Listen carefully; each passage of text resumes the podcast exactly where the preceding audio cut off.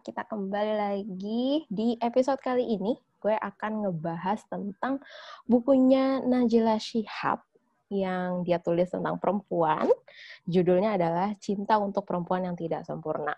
Nah, buat uh, para perempuan-perempuan yang belum baca buku ini, gue rasa kalian harus baca deh buku ini. Ini sebenarnya bukunya bagus banget dan Uh, maka dari itu, gue pengen ngobrolin bareng temen gue juga yang udah baca buku ini. Dan yang gue ajak ngobrol ini, itu uh, ada bedanya nih sama gue. Kalau gue kan, uh, gue adalah seorang pekerja, iya, seorang istri, iya, tapi belum jadi ibu gitu. Nah, kalau temen gue, dia udah triple peran lah. Kerja iya, ibu iya, istri juga. Nanti kita tahu apa eh, tanya-tanya lagi apakah nanti ternyata dia punya peran-peran lainnya. Oke, langsung aja ya gue panggilin. Halo Nadia. Hai Hana. Hmm, sebenarnya aku Makasih loh udah ngundang. Iya, justru aku yang makasih karena dia udah apa namanya ngeluangin waktu buat rekaman podcast sama aku. Oh iya. Uh, uh, nah, kesibukannya apa aja sih sekarang ini belakangan ini? Um, sekarang ini sih jujur lagi benar-benar fokus sama dua anak. Jadi kayak sekarang kan benar-benar baru Kian itu baru dua bulan. Jadi ceritanya gue baru melahirkan dua bulan yang lalu anak kedua. Jadi sekarang um, lagi sibuk sama dua anak itu. Karena benar-benar berdua doang sama suami kan di rumah dan untung nggak tahu sih ya kayak semacam ada pandemi sebetulnya um, takut sedih juga gimana tapi ada ada semacam blessing in disguise dengan adanya pandemi jadinya kita semua harus di rumah dan jadi suami benar-benar bisa bantuin gue di rumah ngurus anak karena kalau enggak ya udah ya itu jadi sekarang kesibukan adalah ngurusin dua anak itu ngurusin rumah dah itu aja dulu Oke. Okay. Masih cuti kerja ya berarti ya? Ya, masih cuti kerja uh, untuk saat ini. Mm-hmm. Jadi uh, eh, FYI juga, nah dia juga adalah uh, pengajar di IV. Jadi barengan sama gue dulu. Jadi nah ini gue udah resign, udah nggak di IV lagi. Nah kita tuh dulu apa namanya teman kerja di situ. Eh ya uh, tentang anak berarti uh, yang newborn kan Kian anak kedua, terus yang hmm. pertama Aidan itu sekarang umurnya Aidan. berapa? Aidan itu dua tahun dua bulan, jadi beda dua tahun. Hmm, wah, hmm. Aduh, anaknya masih berada iya emang. Perjuangan banget. Melatih kesabaran banget kan asli. Oke okay, deh. Uh, uh, Nat kita masuk aja ya, kita mulai ngobrolin ke okay. bukunya Bu Najila nih. Hmm. Ini sebenarnya adalah penulis yang memang kalau aku sih idola aku juga salah satu idola aku karena aku ya kita kan dulu uh, apa namanya guru kalau buat aku dulu ya guru jadi dan kalau di dunia pendidikan tuh kayak dia adalah orang yang apa ya sosok yang kita lihat lah yang sempat apa ya bisa menginspirasi banyak sekali um, orang-orang di dunia pendidikan gitu. Eh tapi Han, perempuan itu akan terus jadi guru loh Han. Hmm. Nanti lo akan ngajarin anak-anak lo juga. Jadi status guru lo akan terus berlanjut. Iya kalaupun gak ngajarin anak, kalaupun gak ngajarin anak lo akan ngajarin. Iya gue yakin guru lo tuh gak akan hilang. Guru iya, di diri lo tuh gak akan hilang. Lo akan ngajarin seseorang. Ya itu dia. Iya sih benar-benar. Sebenarnya perempuan itu ya akan jadi guru juga sih karena ya perempuan yang apa ya maksudnya perempuan akan lebih banyak in charge biasanya untuk uh, apa namanya yes. dalam pengasuhan anak. Hmm. Ya, ya, ya. Oke, okay. nah di sebenarnya di bukunya Najila yang cinta untuk perempuan yang tidak sempurna ini kan ada beberapa bab ya. Nah bagian yang uh, buat Nadia tuh, aduh ini kayak aku suka banget bagian ini tuh yang bab yang mana kak? Oke, okay. um, jadi gini sebetulnya gue um, rada ada semacam guilty feeling juga karena mm-hmm. karena bab yang sebetulnya gue suka itu sebetulnya kayak pernah sama lo di um, pernah lo ambil untuk jadi bahan di podcast lo yang sebelumnya karena gue suka banget sama tapi emang ini bagian yang paling gue suka dan ini um, hal salah satu hal yang jadi concern gue dari zaman dulu juga itu adalah si perempuan versus perempuan.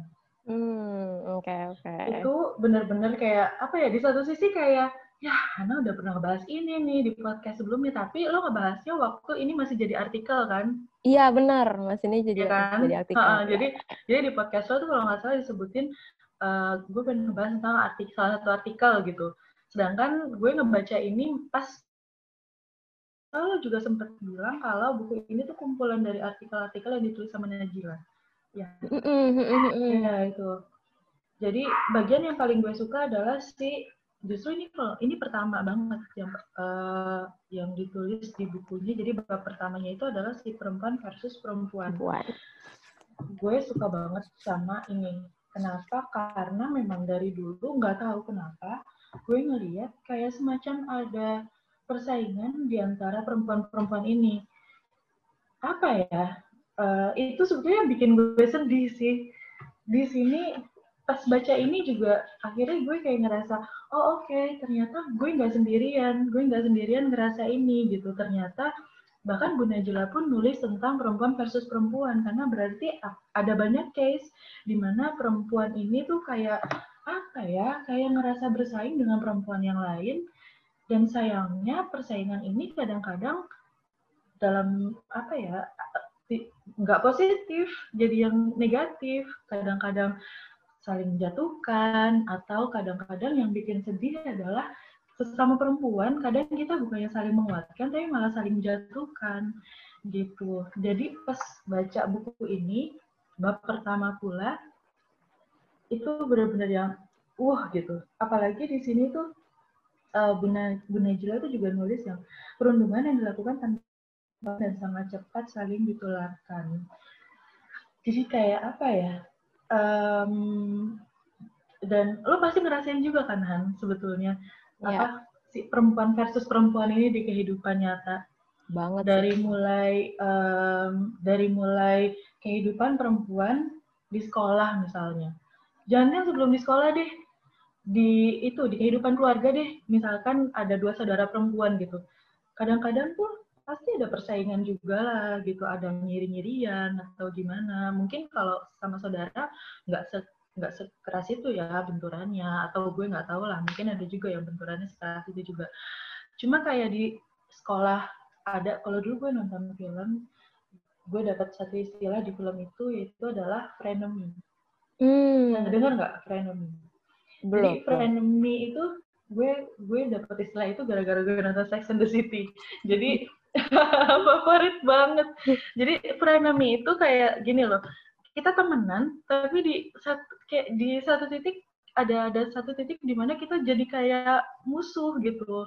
Jadi kayak lo punya pernah nggak sih lo kan punya temen yang apa tapi di di ada di satu titik di mana temen lo tuh jadi kayak apa ya kayak sebetulnya tuh ada ngiri sama lo atau ada kadang-kadang tuh benar-benar uh, ketika lo su seneng bahagia tuh bahagianya mereka tuh nggak sefull itu buat lo atau kayak kadang-kadang kalau anak zaman sekarang bilangnya justru kayak fake friend mm-hmm. ya, ya gitu deh. Ya kan maksudnya itu terjadi di dunia perempuan ketika misalnya mereka di sekolah atau misalkan di kampus di tempat kerja gitu untuk yang masih single ya misalnya itu. Nanti kalau misalkan udah masuk ke dunia ibu-ibu udah menikah nggak udah menikah jadi ibu gitu persaingan datang lagi nih kayak mulai menjatuhkan itu kayak misalkan di dunia gue sekarang ibu-ibu itu mulai banding-bandingin kayak saling menjatuhkan dari ngelihat parentingnya si A bandingin sama si B. Terus ya kalau gue nyebutnya itu jadi kadang-kadang tuh di di grup-grup ibu-ibu gue jujur ya waktu hamil anak pertama dan membesarkan anak pertama itu salah satu hal yang paling gue hindarin adalah join grup ibu-ibu. Hmm. Kenapa? Di saat di saat teman-teman gue justru malah nyari kayak grup kayak bird club atau misalkan grup ibu menyusui, grup ibu hamil, grup ibu apalah gitu, itu justru gue gue sangat menjauhkan itu. Nggak tahu kenapa ya, tapi um, karena dengar cerita dari uh, teman-teman juga atau di kepala gue juga. Jadi gue tuh sangat takut kalau misalnya um, justru uh, hal, ya justru di dalam situ nanti malah jadi kayak ada orang-orang itu malah jadi kayak judgmental kayak misalkan kita bilang ngomong sesuatu nanti malah kayak uh, apa ya bukannya dapat pertolongan malah yang ada lo malah kayak dijatohin gitu. Sedangkan gue sangat menjaga kondisi psikis gue ketika gue ngurus anak bayi baru lahir gitu. Jadi gue menghindari itu masuk ke grup-grup itu. Karena waktu itu ada temen juga cerita yang ya emang sih jadi di grup itu ada dia ikutan salah satu uh, berklub gitu atau pokoknya grup ibu-ibu uh, busui atau apalah gitu. Dia nanya kan lo mau ikut gue masukin atau enggak gitu. Cuma gue bilang e, nanti dulu deh gitu. Emang bagus gitu. Terus kata dia ya gue ikut juga sih diajak sama teman cuma ya emang gitu. Kadang-kadang suka ada yang kayak saing-saingan kayak bagus-bagusan. Terus kayak misalkan ada anaknya foto uh, pakai uh, anaknya pakai mainan A terus tiba-tiba ibu yang lain kok pakai itu sih? Itu kan bahaya gitu-gitu yang hmm. jadi yang ya gitu ya itu. Jadi kayak yang bikin gue sedih sih lebih ke kalau misalnya di dunia ibu-ibu ini lo harusnya sesama ibu yang padahal lo ngerasa kan di di dunia juga nulis di sini kayak padahal sebagai seorang perempuan lo juga pasti ngerasain yang namanya uh, abis melahirkan itu sensitif. Nggak abis melahirkan deh perempuan itu pasti lebih sensitif dan lo nggak suka ketika misalkan ada orang kayak ngejatuhin lo atau gimana tapi kenapa lo melakukan itu ke perempuan yang lain gitu? Di saat di saat selain dari perempuan lain perempuan ini udah dapet tekanan dari misalkan dari laki-laki yang lain entah dari suaminya atau dari ibunya sendiri atau dari ibu mertuanya gitu. Tapi kenapa yang sebagai sesama lo juga malah jatuhin gitu? Itu yang sedih banget jadi akhirnya gue memutuskan untuk mendingan gue sendiri aja.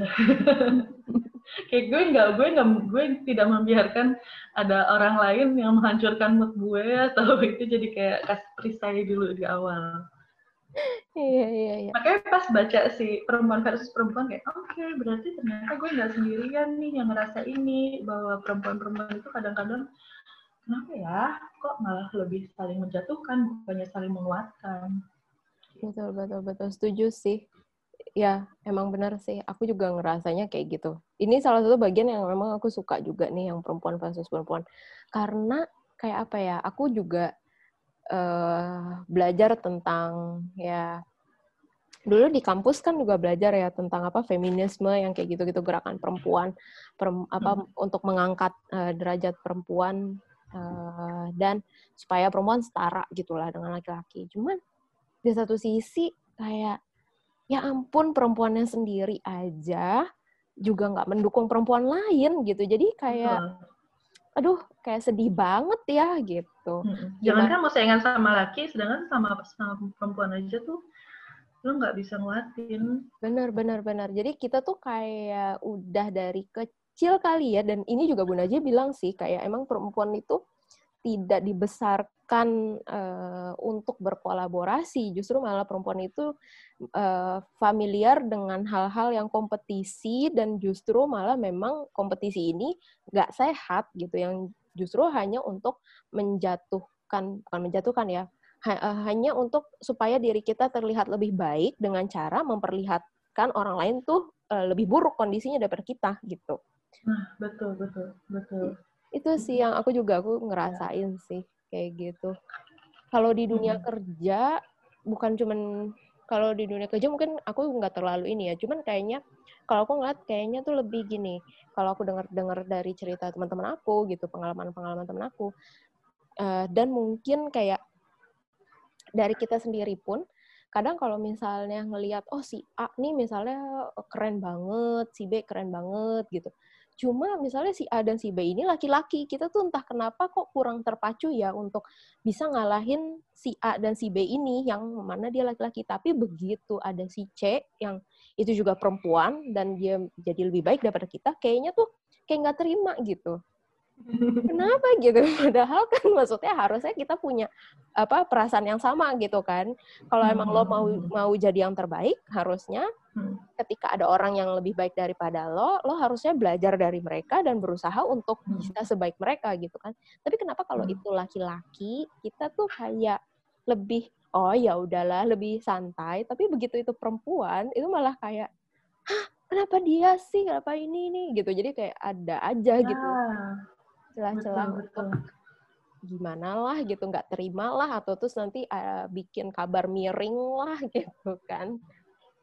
Ya ha, ha, itu juga itu yang uh, ya memang mungkin ini ini si perempuan versus perempuan ini sama uh, Bu Najila juga ditulis di awal karena memang intinya adalah permasalahannya dari situ. Karena gue nggak ngerti ya tapi uh, menurut gue kayaknya memang seringnya perempuan ya yang suka ngeliatin uh, ngeliatin hidupnya perempuan lain misalkan kemudian membandingkan gitu. Karena kadang-kadang buat laki-laki itu bukan concern mereka gitu. Hmm. gue sih ngeliat itu dari kayak setelah nikah uh, ketemu suami yang memang dia bukan tipikal suka ngeliatin hidup orang lain gitu. Jadi dia sendiri yang jadi kayak suka ngingetin gue udah urusan orang gitu. Udah maksudnya kayak kamu ngeliat depannya gitu. Tapi kan nggak tahu dalamnya kayak apa gitu. Maksudnya kayak udah keputusan orang ngambil A ya kamu nggak tahu struggle dia di belakang tuh apa sampai dia akhirnya memutuskan untuk pilih A gitu. Jadi kayak ya itu mungkin perempuan-perempuan justru kan yang memang seringnya ngeliatin hidup yang lain terus akhirnya datang ngebandingin atau akhirnya jadi nggak suka terus jadinya malah saling ngejatuhin gitu. Makanya itu mungkin ditaruh di awal. Tapi kalau misalkan di awal nanya bagian mana yang suka dari bukunya kayak setuju gak sih Han? Kayak ini satu buku ini tuh bener-bener pas baca ih bener. Oh ternyata gue nggak sendiri gitu. Kayak iya. misalkan gini gue ngeliat ada di bagian perempuan bekerja serba salah atau salah sendiri. Hmm. gitu. Kayak apa ya iya kerja. Dulu kan kita kerja kayak lo juga tahu kerjaan kita tuh fleksibel banget kan. Yang nggak hmm. bener-bener kayak eh, nggak uh, kayak pekerjaan lain yang harus masuk dari jam segini sampai jam segini gitu. Bahkan di pekerjaan yang waktunya fleksibel itu juga ternyata kadang-kadang kan ada ada aja um, masalah gitu. Dan ini pas ngelihat bab ini, gue juga ngelihat kayak, eh iya bener juga. Ini di sini disebutin tentang kayak perempuan yang multi peran, perempuan multi peran. Yang tadi lo tanya, uh, di awal gitu lo bilang kayak misalnya sekarang gue lagi jadi istri, lagi jadi ibu, terus um, bekerja pula, ya sekarang lagi cuti gitu.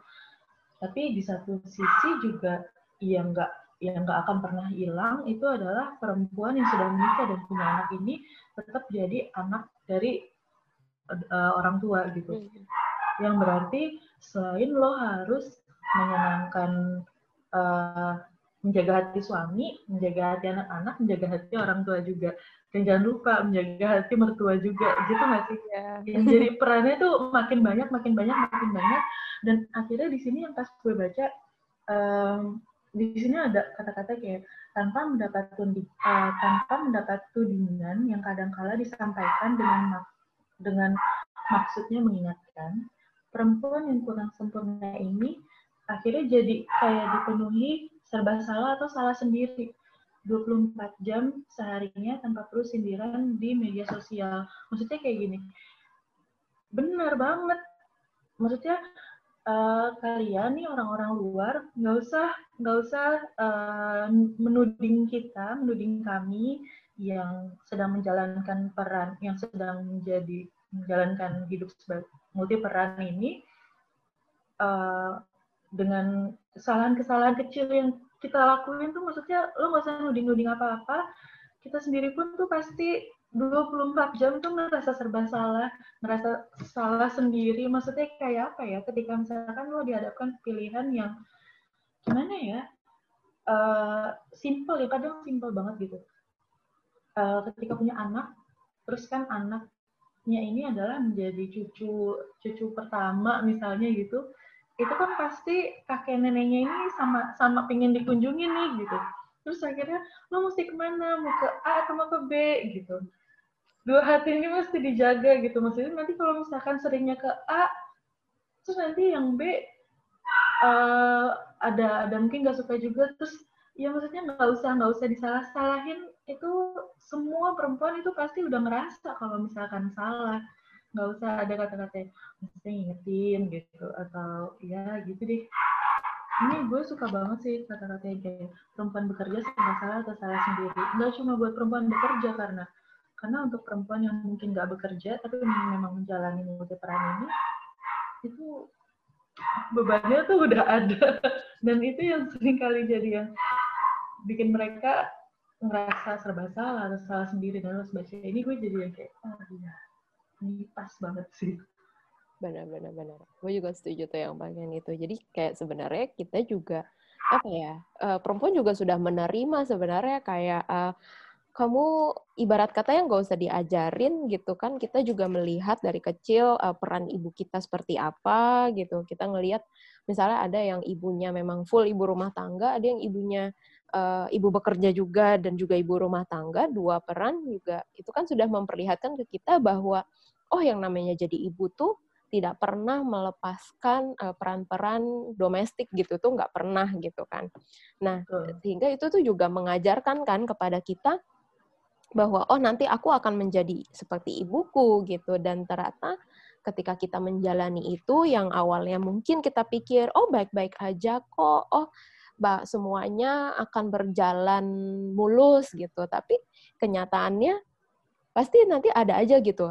Hal-hal yang kita ngerasa kayaknya aduh aku kayak bersalah sama anakku karena aku kelamaan di kantor gitu kan. Aduh ini kerjaan lagi banyak banget gak bisa pulang cepet akhirnya bersalah gitu uh, ke anak gitu. Atau malah sebaliknya gitu loh uh, kelamaan misalnya uh, sekarang lagi WFH terus akhirnya uh, anak nggak bisa ditinggal dan lain sebagainya macamnya kadang kita apa merasa bersalah juga ke kantor nggak bisa ngasih yang apa ya performa yang terbaik gitu. Karena uh, harus dua apa ya karena anak nuntut banget nih kita uh, ada di samping mereka misalnya kayak gitu. Sehingga susah uh, ngerjain pekerjaan kantor dengan uh, 100% misalnya kayak gitu. Nah, itu tuh tanpa sebenarnya benar banget sih tanpa harus diingetin sebenarnya kita sendiri pun tanpa di dalam dituding disalahin. iya, benar. Jadi kita udah ngerasa bersalah kita sendiri kan? benar iya. Ya.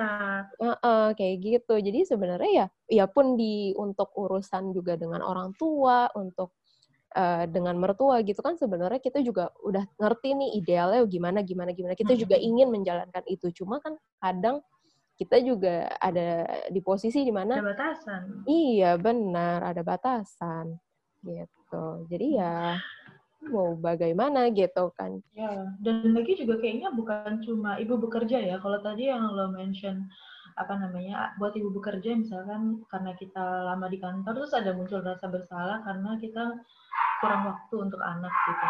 Tapi jangan salah untuk ibu yang tidak bekerja pun karena kan gue ngerasain yang sempat cuti panjang terus sempat ngerasain nanti um, kerja juga gitu.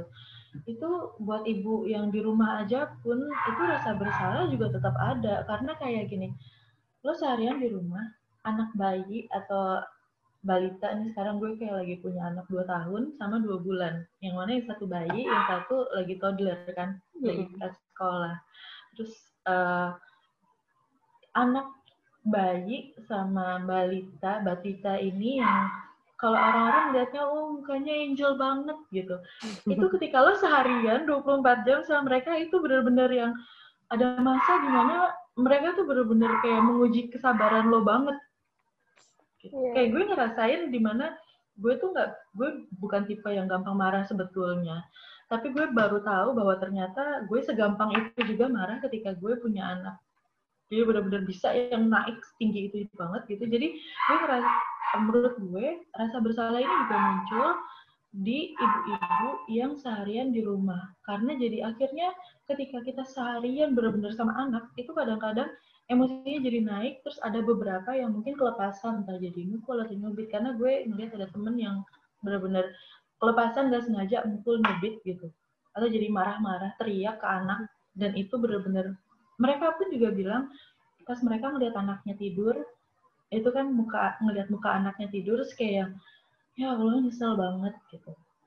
Terus belum lagi ibu yang tinggal di yang di rumah aja nih yang nggak yang dibilangnya sih nggak bekerja padahal pekerjaan banyak banget kan kalau di rumah. Iya. maksudnya uh, iya yang bilang ibu di rumah aja terus akhirnya misalkan karena ngurus anak terus uh, jadi keteteran nggak bisa bersihin rumah atau nggak bisa uh, masak segala macam. Terus nanti tiba-tiba ada yang nuding lagi di rumah aja kok rumahnya berantakan banget gitu. Ada kayak di rumah aja kok anaknya kurus banget gitu. Itu ada aja maksudnya kayak Eh, kadang-kadang nggak perlu dituding juga ketika anak kurus atau kayak misalkan rumah berantakan itu ibu ini perempuan ini nih yang ngerasa in charge. Sebetulnya sih tugas berdua ya nggak cuma ibu doang kan. Ibu ayah dan ibu gitu. Tapi kita sendiri itu tuh pasti udah ngerasa bersalah gitu. Cuma sayangnya um, beberapa orang seusil itu mulutnya. Entah mulut atau entah jempol maksudnya entah langsung atau lewat uh, medsos pakai iseng jahil ngom, uh, nuding langsung gitu nyalahin yang bikin biasanya perempuan ya yang bikin gue sedih nggak tahu kenapa mm -mm, kadang-kadang iya, iya. yang nyerang itu perempuan, perempuan juga gitu. Iya sedih banget. Uh, jadi kayak kita udah merasa bersalah kayak anak kurus gitu. Itu kan sedih ibu tuh pasti sedih ngeliat anak timbang ya oh naiknya cuma segini gitu. Kayak terus kayak rumah berantakan juga ya aduh sebenarnya kayak kadang-kadang sebenarnya lebih ke perempuan kan yang nggak nyaman kalau rumah berantakan. Kadang-kadang laki juga malah yang dia santai aja rumah berantakan. Tapi kan kita sendiri juga nggak nyaman. Jadi udah ngerasa bersalah duluan. Tapi ketika misalkan dituding lagi salahin lagi apalagi yang ngelakuin itu sama perempuan yang sebetulnya tahu seberapa berat melakukan ini semua, seberapa berat uh, melakukan iya semua ini, seberapa capeknya gitu. Itu ya sih yang sedih dan kayak pas baca oke okay, berarti gue nggak sendirian nih gue nggak sendirian ngerasa bahwa kenapa ya ada ada ada hal-hal seperti ini di perempuan yang hmm, Ya, benar Padahal kayaknya kalau kita bersatu itu perempuan kan lebih bisa lebih kuat kan ya. Iya. Kita tuh lebih tough loh daripada laki-laki kalau menurut gue. Bahkan bokap gue sendiri pun selalu bilang laki itu kuat fisik, tapi perempuan itu jauh lebih kuat secara mental katanya kayak gitu. Iya. Kayak coba aja lihat kadang-kadang ya bokap gue sih yang bilang kayak kadang-kadang laki kalau sakit benar-benar yang bisa jadi kayak anak kecil banget tapi perempuan kalau sakit itu ditahan-tahan karena kalau lo sakit itu satu rumah tuh habis maksudnya kayak nggak keurus iya benar-benar benar tetap harus ngurusin rumah gitu terus kayak ya itu deh bukan karena perempuan juga bisa nangis jadi bikin dia lebih kuat mungkin ya mm -mm. Benar sih. Dan yang kadang tuh yang menyedihkan dari kondisi itu yang apa ya, yang ibarat kata apa ya, mengkritik mungkin nggak sejahat mengkritik, tapi lebih ke ngasih saran, ngasih masukan. Itu adalah kayak uh, ibu kita sendiri gitu. Justru malah perempuan-perempuan yang ada di deket kita gitu kan kadang gitu ibu kita sendiri atau misalnya uh, apa entah adik atau kakak kita sendiri atau misalnya ipar kita sendiri gitu malah uh, mertua kita sendiri. Malah mereka-mereka ini yang justru malah kayak ih kok lo gini banget sih? gitu.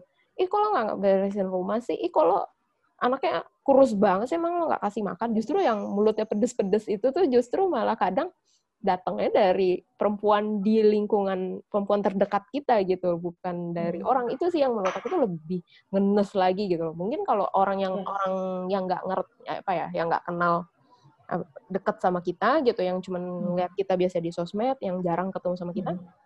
mungkin kayak bisa kita apa ya kayak bodohin amat gitulah ya elah kayak lo ya, tau aja betul, gitu betul. bisa kayak kita ang kita nggak anggap gitu cuman ketika ya. itu yang ngomong orang terdekat itu yang bikin ya ampun gue juga sedih kali gitu kan ya ampun gue iya. juga gue juga nggak mau kayak gini gue juga berusaha cuman ya mau gimana hmm. gitu kan ini masih dalam proses atau gue juga masih masa adaptasi misalnya gue juga masih berusaha menemukan pola gitu dengan anak dan ngurusin rumah itu sih yang kayak kadang tuh betul. ya sedihnya tuh di situ sih betul, betul.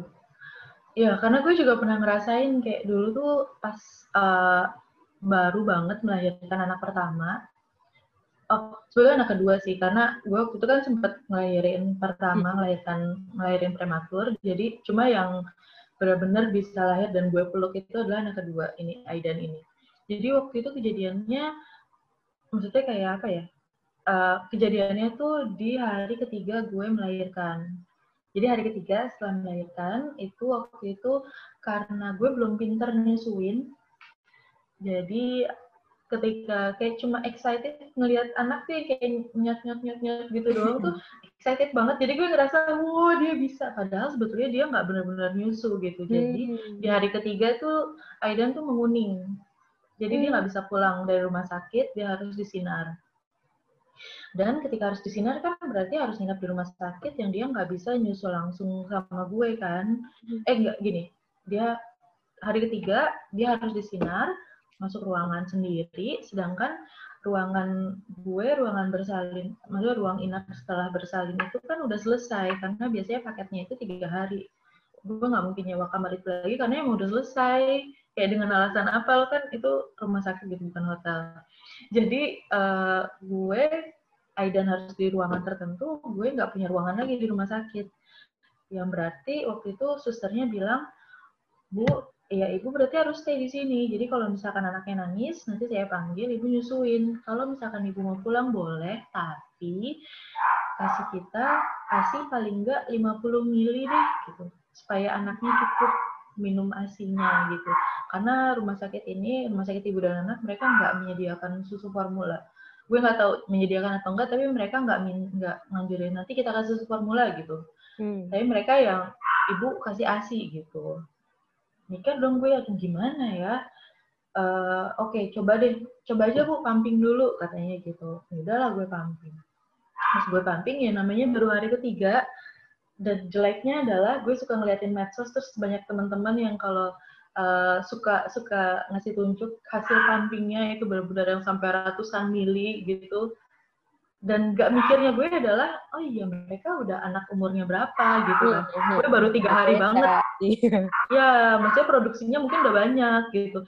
Dan gue ini baru tiga hari banget tiga hari banget. Terus ya cobalah gue pumping. Pas pumping kayak yang ya Allah hasilnya kayak cuma tetes-tetesan doang mm. itu kan kayak yang nyes banget rasanya kayak yang ya Allah kok gitu mm.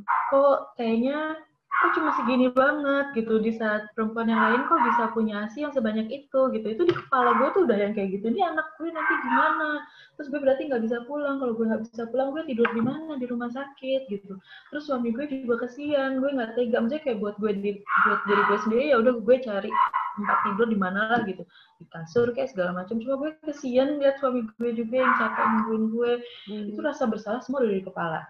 Tapi yang bikin sakit adalah ketika waktu itu di ruangan gue pumping itu gue ditemenin sama perempuan yang uh, apa namanya hubungannya dekat maksudnya itu circle terdekat gue bukan nyokap tapi karena nyokap gue kan kerja. Dan waktu itu yang bikin gue langsung ya langsung buar keluar air matanya adalah karena uh, dia bilang kasih kamu sedikit ya gitu. Terus saya ya Allah ya Allah, gue udah sedih, gak usah disebutin, gitu. Iya, gak iya. usah lo sebutin, gue udah sedih banget, gue udah yang kayak, ini apa-apaan, gue cuma segini, di Instagram temen gue bisa dapat ratusan mili, gitu. Kenapa gue cuma dapat setetes dua tetes begini, gitu. Terus tiba-tiba orang yang, kasih kamu sedikit ya, gitu. Ah, itu langsung yang, ya Allah, bukan, uh, padahal di saat itu, menurut gue, gue, gue lebih butuh uh, apa ya dikuatin. Dorongan gitu ya. Ya kayak misalkan udah nggak apa-apa sedikit kan baru melahirkan gitu. Padahal hmm. harusnya sih uh, orang ini juga sudah pernah melahirkan harusnya sudah pernah ada di titik yang gue alami saat itu gitu kan. Tapi yang aduh gitu. Maksudnya daripada komentar seperti itu kenapa nggak nggak yang gue harapin tuh kenapa nggak lo puk-puk aja deh nggak usah ngomong gitu kalau misalkan yang nggak itu kan nggak perlu effort apa apa ya cuma mm-hmm. doang atau misalkan kayak bikin gue makanan yang banyak biar gue happy itu siapa tahu nanti aslinya banyak gitu yeah. atau ya apalah gitu tapi ini kan udah aslinya dikit banget hmm. dan iya itu maksudnya dari Ian sama perempuan apalagi circle terdekat gitu kan itu sih kadang-kadang yang bikin sedih padahal harusnya ini uh, titik di mana gue berada saat itu adalah harusnya titik di mana orang itu pernah berada juga gitu yang harusnya sih sebetulnya lebih membuat mereka harusnya lebih membuat lebih empati ya karena oh gue pernah ada di situ gitu. tapi kenapa malah jadi nyakitin perempuan lain ketika perempuan itu ada di titik yang dulu pernah dia lalui dan harusnya sih sama beratnya ya. Iya iya iya iya benar benar benar benar benar. Padahal gue nggak tahu sih ya kalau misalnya tentang ASI, hmm. cuman gue pernah dikasih tahu sih kalau misalnya sebenarnya semakin sering lo nyusuin itu yang bikin asi lo semakin banyak gitu. Jadi hmm. ya kan wajar banget nggak sih kalau misalnya pas awal-awal masih sedikit ya karena itu baru kan? Baru betul. Ntar kalau udah sering nah baru deh tuh. Iya itu iya makanya. Dan iya sedihnya sih ketika apa ya itu kan kasih sedikit itu bukan hal yang baik ya. Ya, maksudnya ya. kalau awal-awal ya memang normal gitu. Tapi sebetulnya sih setiap ibu tidak mengharapkan asinya sedikit gitu kan. Tapi ya berarti hal yang bukan hal yang bagus gitu untuk dimention. Kenapa hal-hal yang tidak baik ini kenapa harus kayak disebutkan yang akhirnya bikin yang bikin orang sedih gitu dan itu dilakuin sama sama perempuan ya. Dan memang yang apa namanya aku notice juga dari perempuan adalah sesensitif apa pun perempuan gitu ya maksudnya kan perempuan hmm. sebenarnya kalau kita lihat tuh kita bisa bilang kayak misalnya kita mengeneralisasi gitu ya misalnya kebanyakan perempuan itu pasti uh, secara perasaan lebih sensitif tuh daripada laki-laki gitu kan. Hmm. Cuma yang menyedihkannya adalah perempuan itu sensitif atas tindakan orang ke dirinya tapi tidak sensitif atas tindakan dia ke orang lain. Ya, itu betul, sih yang betul, aku betul. rasain tuh kayak Iya gitu, maksudnya kita banyak gitu yang hmm. sensitif kayak misalnya nih kayak gue nggak suka kalau ada orang lain misalnya uh, ngomong A gitu ke gue misalnya atau misalnya gue nggak suka hmm. kalau orang lain memperlakukan gue misalnya seperti B gitu hmm. misalnya kayak gitu.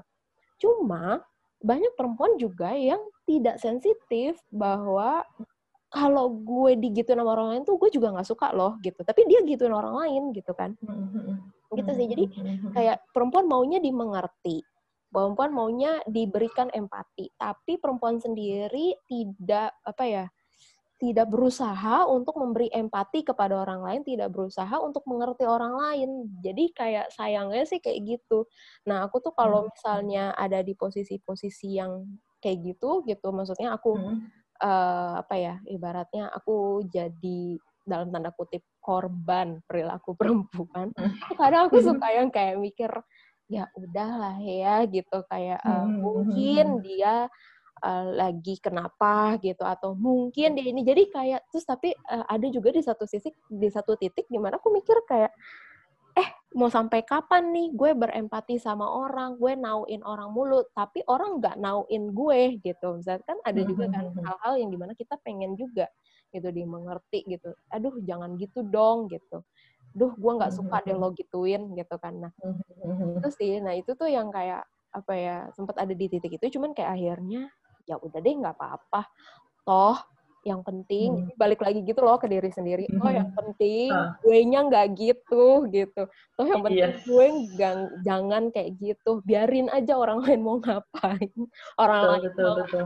apa ya mulutnya mau kayak gimana kelakuannya mau kayak gimana ya udah jadi pelajaran aja buat gue gue jangan kayak gitu ke orang lain karena gue gak suka digituin jadi lebih sensitif ke diri sendiri untuk tidak berlaku apa ya seperti itu gitu lah karena gue nggak suka gitu sih kalau dari yeah. itu akhirnya mm -hmm. itu nah uh, nah aku juga ada nih bagian-bagian yang menurut aku nih agak mm -hmm. ngenes bukan ngenes ya sebenarnya lebih kayak aduh kayak merasa dipeluk gitu aduh ini kejadian hmm. Itu adalah bagian yang sama aku ini sih drama ibu dan putrinya. Itu kayak hmm, apa ya kalau itu buat aku tuh kayak aduh iya ini ini ini sulit ini kayak bener-bener bisa gambarin betapa sulitnya bagi perempuan untuk berempati hmm. untuk mengerti orang lain gitu. Karena selalu ekspektasinya tuh selalu ingin dimengerti inginnya hmm. uh, apa ya egonya gitu loh yang keluar hmm. gitu kan nah hmm. ini ini kelihatan banget gitu jadi kayak ya iya. ampun ya ya udah yang penting bahkan ke perempuan yang paling deket sama dia ya maksudnya itu sama ibunya ibu dan putrinya aja tuh bahkan ada masalah gitu kan apalagi sama perempuan yang lain gitu bener sih. Kayak gue pas baca bab ini juga mikir uh, mikir di hubungan gue sama nyokap sama gue juga sempat mikir karena anak gue dua-duanya laki kan. Uh, dan belum berencana lagi untuk punya anak. Nggak tahu ke depannya gimana tapi sampai sejauh ini tuh belum kepikiran lagi punya anak lagi. Uh, kepikiran kalau misalkan punya anak perempuan itu uh, apa ya mungkin yang berat atau gue ada ada keinginan juga untuk punya anak perempuan. Karena gue juga pingin nanti kalau misalnya punya anak perempuan bisa nggak ya? Gue pingin banget nih punya anak perempuan supaya gue bisa uh, ngajarin atau misalkan kita sama-sama uh, belajar untuk lebih ngertiin, lebih lebih nguatin sama perempuan. Karena sebetulnya yang bisa ngertiin perempuan kadang-kadang ya juga sama perempuan. Karena kita sama-sama ngerasain kan kita punya fisik yang sama gitu kita akan melewati kemungkinan besar akan melewati fase-fase hidup yang sama gitu. Sebenarnya lebih bisa mengerti perempuan ya sama perempuan gitu.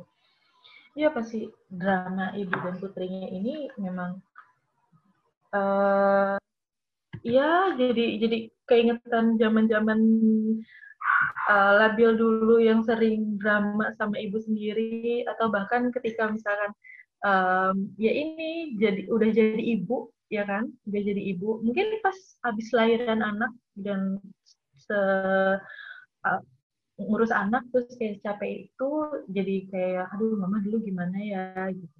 Itu ada suatu seperti itu. Tapi nanti akan ada hari di mana juga debat lagi sama mama kayak gitu.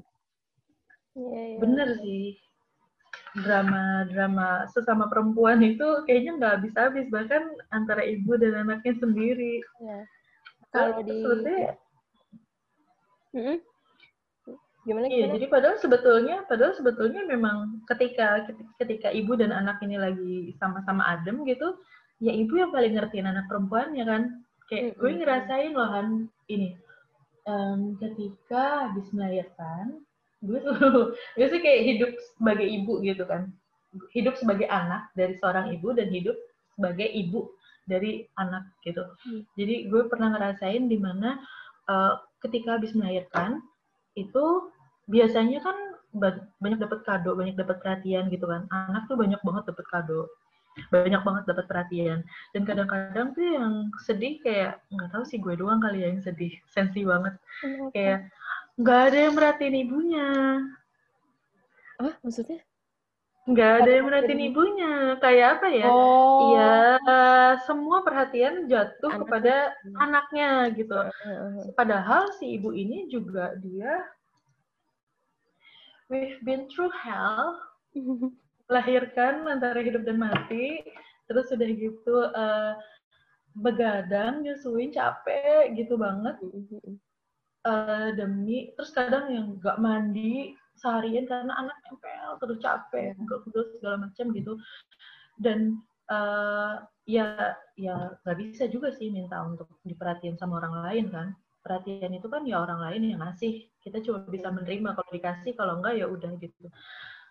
Ya kan setelah anak lahir ya pasti seluruh perhatian itu jatuh ke anak gitu yang yang gue perhatiin yang paling dalam paling paling yang merhatiin si ibu ini adalah suaminya mm -hmm. Iya, entah ada beberapa juga memang yang suaminya juga nggak merhatiin, suaminya juga lebih ke anaknya. Kayak misalkan anaknya jatuh atau anaknya nangis-nangis, istrinya juga diomelin. Kenapa nangis gitu-gitu dia nggak tahu seberapa istrinya tuh struggle untuk supaya anaknya juga nggak nangis-nangis karena kan nangis-nangis anak bukan cuma suami yang terganggu si ibu Betul. juga pasti kan hmm. sedih. Dan yang bikin gue nyes banget itu adalah ketika di mana misalnya gue dapat telepon atau gue dapat chat atau dapat apa orang-orang tuh nanya cuma apa kabar Kian? Apa kabar Aidan? Aidan sama Kian sehat-sehat? gitu-gitu. Itu nggak ada ini kayak kamu gimana? Sehat? Gimana segala macam itu dan satu-satunya perhatian yang gue dapat dari nyokap jadi ketika di mana seluruh orang itu bilang, eh seluruh semua nanyain, Kian apa kabar? Aiden apa kabar? gitu. Itu cuma nyokap doang yang pas gue waktu itu gue sakit. Gue lagi nggak enak badan banget, maksudnya ketika begadang tidur cuma bisa dua jam gitu.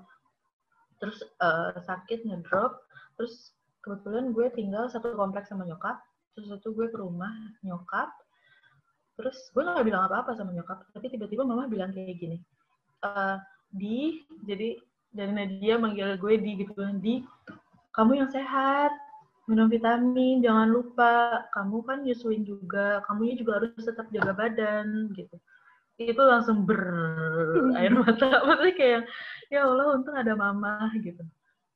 Ya. akhirnya gue pikir eh kita sesama perempuan sebetulnya kalau kita saling muatin itu itu akan membuat dunia jauh lebih baik karena ketika perempuan uh, saling menguatkan, semua perempuan jadi kuat. Nggak ada perempuan yang lemah, nggak ada perempuan yang apa ya, yang uh, ada perempuan yang depresi.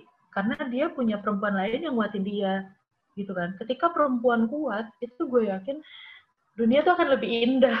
Karena dia nggak akan um, melahirkan anak-anak yang aneh-aneh gitu, perempuan yang happy, perempuan yang berdaya, perempuan yang kuat, itu akan menurut gue akan melahirkan anak-anak yang positif. Ya kan? Dia akan bisa ngajarin anak sebaik mungkin, dia akan lebih bisa ngajarin anak tentang empati. Ya itu, maksud gue kayak, eh hey, perempuan kalau misalnya kita jadi kita saling nguatin, kita kerjasama untuk lebih nguatin daripada ngejatohin, untuk lebih merhatiin sesama perempuan daripada ngejudge, itu kita bisa loh merubah dunia. gitu nggak sih kan? Iya, banget, banget, ya kan? banget, banget. Memang kan yang ngajarin anak itu lebih perempuan, walaupun dia tugas dua sih, tapi yang lebih ngertiin anak, ya sebagian besar kalau menurut gue itu lebih dari lebih ke ibunya ya. Benar, benar, benar. Iya, benar benar sih kayak gue juga pernah dengar kayak orang ya lo kalau mau anak lo happy lo nya dulu yang happy gitu lo kalau ya ya intinya ya dari kitanya gitu hmm. kalau mau anak bahagia kitanya juga mesti bahagia kitanya mesti yang nyaman juga gitu yeah. dan itu dia apa gue juga pernah dengar kan kayak uh, ya mendidik eh, laki-laki uh, ya ya udah gitu uh, mungkin ya itu untuk dirinya tapi begitu kamu mendidik perempuan itu kamu bisa apa mendidik satu generasi karena memang ya hmm. kalau di kita kan uh, apa namanya pengasuhan itu memang uh, lebih banyak ke perempuan jatuhnya gitu kan dan hmm. itu tadi gitu ketika perempuan ini bisa saling menguatkan ya akhirnya bisa apa ya melahirkan anak-anak juga yang akan hebat-hebat gitu generasi yang akan hmm. hebat gitu, ke depannya gitu dan yang Bu Najila juga kan yang apa sih namanya dia ada pengasuhan itu urusan bersama gitu. Hmm. Jadi jangan jangan ngejudge, kita malah justru belajar yuk bareng-bareng kita hmm.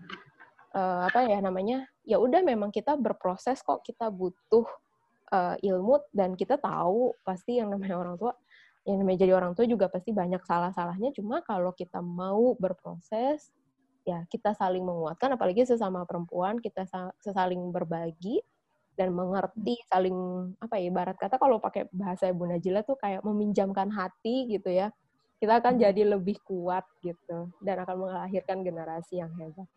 Wah, ini kayak kita udah udah ngobrol banyak banget nih bab-bab yang ada. Seru banget, kan? kayaknya nggak bisa berhenti. Iya. semuanya semuanya tuh bisa dibahas karena semuanya relate sama kehidupan kita sebagai perempuan yang tidak sempurna kan, nggak ada perempuan yang sempurna. Betul, betul, betul. Oke deh. Nah, karena kita udah lama banget nih ngobrolnya, jadi gue hmm. rasa juga pendengar juga udah pada udah pada kepo banget sama buku ini dan banyak banget sih dapat insight dari obrolan kita. Nah, mungkin buat yang mau ngerasa bukan ngerasain ya, dapat pemikiran-pemikiran lainnya dan memang kayak ini buku tuh kayak kayak curhat yang diwakilkan gitu. Jadi itu kadang kita ngerasa ya ampun ini apa yang terjadi sama gue gitu atau kayak ada orang yang bilang uh, udah nggak apa-apa kok yang terjadi sama kamu tuh kamu nggak sendirian kayak gitu-gitu. Nah ini sih ya, buku ini banget yang bisa apa ya yang bisa apa ya membuat aku, aku tuh merasa seperti itu gitu. So terima kasih kan Nadia. iya, karena kita sama-sama Han. Terima banyak ya. Udah ngobrol panjang. Yes, nggak berasa kan waktunya. Iya. Makasih banget udah bisa datang ke sini. Untuk para pendengar, kita akan ketemu lagi di episode berikutnya. Dadah. Dadah, makasih. Iya.